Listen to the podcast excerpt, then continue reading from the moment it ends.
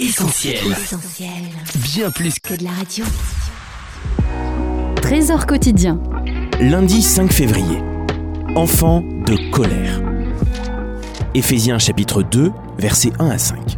Autrefois, vous étiez morts à cause de vos fautes, à cause de vos péchés. Vous viviez dans le péché en suivant les forces de ce monde.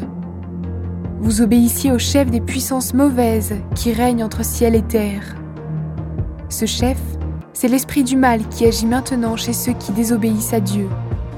Autrefois, nous aussi nous faisions tous partie de ces gens-là, quand nous vivions selon nos désirs mauvais. Nous obéissions à ces désirs et à nos pensées mauvaises. À cause de notre nature, nous méritions la colère de Dieu comme les autres. Il est bon de nous souvenir d'où le Seigneur nous a retirés. Nous étions par nature des enfants de colère. Voilà ce que le péché a fait de l'homme. Un être foncièrement déstructuré, porté par des pulsions honteuses et hautement nuisibles pour lui-même, pour ses proches et pour la société en général. Certes, le diagnostic n'est pas flatteur, mais il a l'avantage d'être réaliste. L'expression que Paul emploie ici, enfant de colère, contient toutes les conséquences négatives, viles et douloureuses engendrées par le péché. Le péché produit dans le cœur de Dieu une vive déception, de l'indignation. Dieu ne nous a pas créés pour une existence qui nous entraîne loin de lui, loin de sa présence, et qui nous plongerait dans toutes sortes de mal-être. La culpabilité et le sentiment d'incompréhension rongent le cœur de tellement de personnes. Le péché détruit les familles, il vole aux enfants abusés leur innocence, leur dignité. Le péché tue.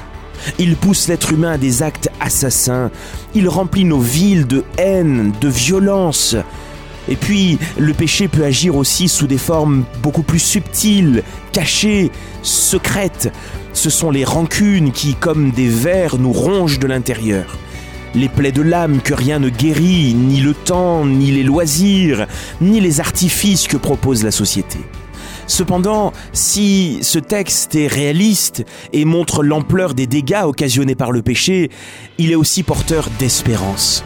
Car il se poursuit avec ⁇ Mais Dieu, qui est riche en miséricorde, à cause du grand amour dont il nous a aimés, nous a rendus à la vie en Jésus-Christ. Oui, Dieu a le pouvoir de changer profondément la personne la plus malheureuse en une nouvelle personne.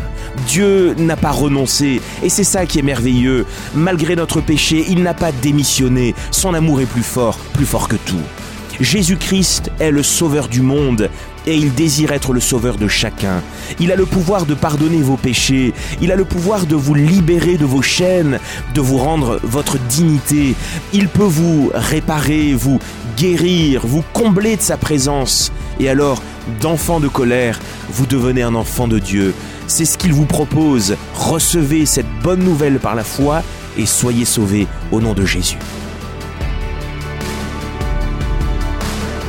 C'était Trésor quotidien en partenariat avec Viens et Voix. Mettez du divin dans votre quotidien et retrouvez d'autres messages sur notre site essentielbible.com.